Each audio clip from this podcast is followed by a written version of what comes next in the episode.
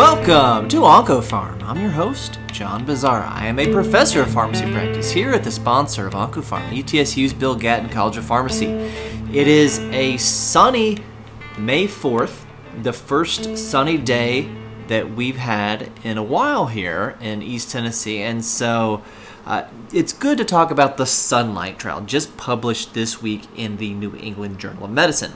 And this is trifluridine tipiracil brand name Lonsurf plus bevacizumab versus uh, Lonsurf alone in refractory metastatic colorectal cancer, basically third line treatment, although not everybody in the study was on third line treatment for metastatic disease.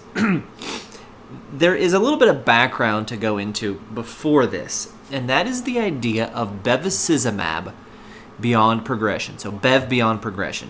What that means is, let's say you have somebody on chemotherapy plus bevacizumab, they progress. Their cancer gets worse, but you continue their bevacizumab beyond progression in combination with some other cytotoxic agent. So you're doing FOLFOX plus Bev, they progress, then you go to FOLFIRI plus Bev, and they uh, and you continue the bevacizumab beyond the initial progression event. Um, now, there is a, a, fairly detailed history of this, of using bevacizumab in this way. So, we have the BRiTE study, which was an observational cohort study um, where there was an overall survival benefit in people who continued BEV beyond progression. That was observational. We do have a randomized controlled study um, that they cite in this article. There's uh, several other examples of this, of continuing the VEGF inhibition after the disease has, has quote, beaten that inhibition and continuing it. Uh, we can even look to renal cell carcinoma uh, disease state, whose, whose literature I'm pretty familiar with. There was a period of time when we thought um, once you progressed on a, a VEGF targeting tyrosine kinase inhibitor, the next best thing was to use a different type of drug, an mTOR inhibitor. And when those studies were done, we saw that mTOR inhibitors in the second line were inferior to continuing a different VEGF targeting TKI you certainly have to wonder what if we had just continued sunitinib in all these folks? Not that you are going to uh, suddenly get responses, but you'll continue to slow progression. You know, one of the common uh, ways in basketball to deal with a player who's kind of bullying you in the post is as they they try to push your body into you, you just take a step back, and the person will fall down and commit a traveling violation. So. Um, it's a bit of a stretch of an analogy, but I'm trying. So imagine uh, you are blocking uh, vascular endothelial growth factor VEGF inside a tumor. So what does the tumor do? Uh, randomly, with mutations, it's going to end up finding a mutation that is helpful and beneficial. And you could imagine one of those mutations being some sort of upregulation of VEGF to overcome the, the, the sink effect of bevacizumab binding, binding up all the, the, the VEGF ligand. Uh, well, what happens when you move bevacizumab? Suddenly you have a ton of VEGF able to make new blood vessels, and now maybe these tumors get a whole lot more oxygen, a whole lot more nutrients, and they start to grow a whole lot faster if you stop that inhibition. You know, usually, especially in this study where you're looking at third line treatment, um, with each successive line of treatment, your chance of response goes down. You know, some maybe it's like 50% with each line you go. So you're really just trying to continue to slow things down um, and that's why, even though when somebody sometimes will have disease progression, and you say, well, the drug's not working, your cancer got worse. That is true, the cancer did get worse, and the drug is not working as well as we would like. But, you know, we don't have that perfect randomized study in one patient of what would have happened if they had not been on that drug at all. Chances are they probably would have progressed faster um, being on, uh, on no drug. Uh, and of course, we have to balance quality of life. So this brings us to, to sunlight which is a, um, a relatively uh, small study. It's an industry sponsored study, about 250 people in, in each group randomized to uh, Lonsurf, uh, trifluridine tipiracil is Lonsurf, plus or minus bevacizumab. Now, I want to point out here that the reason we talked about this bevacizumab beyond progression business is because about three quarters of people in this study had received bevacizumab in the not bev but some VEGF targeting monoclonal antibody in the past. Um, they were um, a, a, somewhat young population. Uh, more than half the people were the, under the age of 65 for colon cancer, and this is, um, you know, they've had their disease um, usually for at least a year and a half to two years in this study. Um, only three percent of patients here uh, in this study enrolled from North America.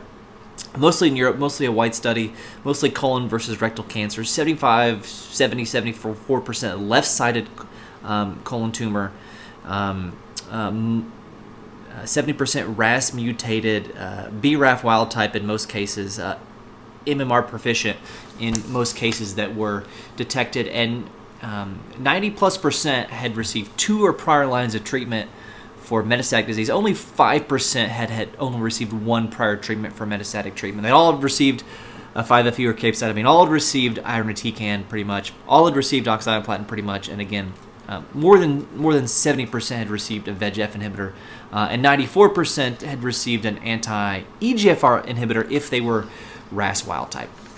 Now, from um, an, a benefit standpoint, we see a a fairly sizable overall survival benefit, and we do have to give uh, the uh, the design credit for using uh, overall survival as the primary endpoint versus versus progression-free survival, which is not very helpful. This is a third-line treatment. We know these folks are not are not long for life, unfortunately. So you should see an overall survival benefit. Is if there is one, uh, pretty early in the study, and you see these Kaplan-Meier curves separate after two months, and they they separate somewhat widely for a third-line setting. Um, and we see our progression free survival curves separate even farther. And it's always nice to see uh, PFS correlate with OS. That's the way it should be. Uh, makes you feel more confident that what you are seeing is actually correct. Uh, our hazard ratio for progression free survival is impressive at 0.44, way away from uh, 1, which would have been neutral. Uh, the hazard ratio for overall survival is 0.61, with our 95% confidence interval of 0.49 to 0.77. Um, relatively relatively tight there for a, a, study of about 500 patients. So we are seeing um, a pretty good uh, effect size here in the third line setting. You know, you're, you're improving the median overall survival from seven and a half months to ten and a half months. So uh, uh you know, and, and that's not just an artifact when you look at median OS. If you looked at a 70% um, you know, if median is 50% of people have, have died, if you look at the 70% threshold or the 30% threshold, you're still seeing about the same magnitude of benefit here in overall survival, of course, with more censoring happening, happening late in the study. You also have to consider when you're looking at overall survival is what could the placebo group have gotten next. Regorafenib is the only other agent that really would be available uh, for these folks at the time of the study. Um, so the the guidelines have already you know this is already added in the guidelines um, in in this setting as plus or as Lonsurf plus or minus Bev with a preference for Bev. Uh, so it's not a category one recommendation by favorite guidelines, but it is still in there. Something that I would expect more people to adopt. Going to be a pretty darn expensive regimen for um, a modest improvement in survival. Um, and and there are some added toxicities. We see this with bevacizumab when it's added to chemo. You see a little bit more neutropenia. So grade 3 or 4 neutropenia goes from 32% to 43%, despite bevacizumab not being a drug that causes neutropenia, we think, um, by itself. For example, uh, a little bit more thrombocytopenia, which is notable because of bevacizumab's uh, uh, propensity to cause hemorrhage. Uh, so that's certainly concerning uh, in these in these uh, and when we look at our subgroup analyses, um, nothing stands out. The, the the thing that I was afraid of when I looked at this study is uh, I know that there's this history of, of um, meaningful benefit, potentially clinically meaningful benefit, to continue bevacizumab specifically in colon cancer beyond progression. Um, and, and I saw in the, in the demographics, 70% of these folks had already received an EG, or a VEGF targeting agent. I said, boy, wouldn't it be something if you know the hazard ratio for those who had not received a bevacizumab-like drug was like 0.2, and the hazard ratio for those who had received bev was one. But when it's combined, you know, you see this benefit for the BEV population. That's not the case. You know, the hazard ratio was something like maybe 0.8 for those who had not received BEV and 0.62 for those who, or sorry, 0.8 for those who had received BEV and 0.62 for those who had not. So there did seem to be more benefit in those who had received, um, who had not received prior bevacizumab but even those who had received bevacizumab, it still compared to Lonsurf alone, that, that confidence interval did not cross one. And even though that's hypothesis generating to look at that subgroup analysis, it was consistent um, between uh, between you know Bev before or not Bev. There was still a, appeared to be a um, you know a significant treatment effect in favor of continuing Bev uh, in these folks because they'd already have Bev at some point uh, in the past. So I think this is a regimen we're going to see uh, used more of. Um, you know, uh, you know, Lonsurf, tipiracil, trifluridine. You know, the big toxicities, myelosuppression. It's got that weird regimen where it's like days one to five and eight to twelve, and they should just say Monday to Friday, Monday to Friday, for weeks one and two, and then weeks three and four off. And it would be so much easier than the way that it's described um, in the PI and, and everything. So that is the sunlight trial. And um, there is a, a wonderful, um, uh, a wonderful scholarly work. I'm sure that's out there that you could go into. You know, if you're a resident and you and you're in a GI clinic, it's certainly worth doing a deep dive into this idea of bevacizumab beyond progression, uh, and something that you'll see in practice if you're in training that might seem crazy is well, the person has already progressed on this drug. Why are we continuing this drug? And it comes down to what's the better option. If there is no other good drug option, doing nothing is probably going to lead to maybe some pretty rapid uh, disease progression, and we have some evidence of that with other targeted therapies. For example, um, epidermal growth factor receptor, tyrosine kinase inhibitors, and things like lung cancer.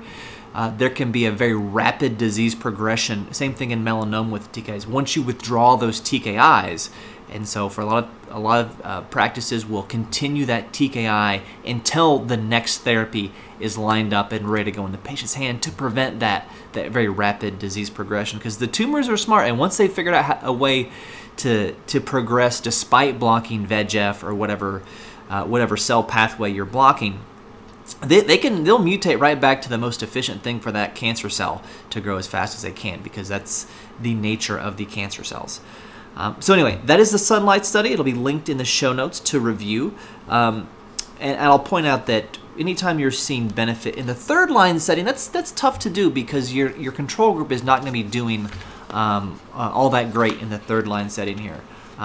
You know, uh, these folks are, are, progressing in within three months in the Lonsurf group and within six months in the Lonsurf Bev group. So the benefit here it, it is modest. We do see overall survival benefit. Um, so it, it, it is going to be something that people do.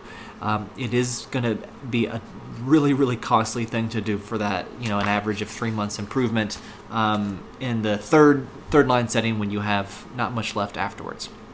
So an expensive improvement in overall survival, but an improvement nonetheless, in my opinion. So thank you for uh, for downloading, listening. You can follow me on Twitter at PharmDnib, and you can follow the podcast on both Twitter and Instagram at OncoPharmPod. And until I talk to you again, remember, doses matter.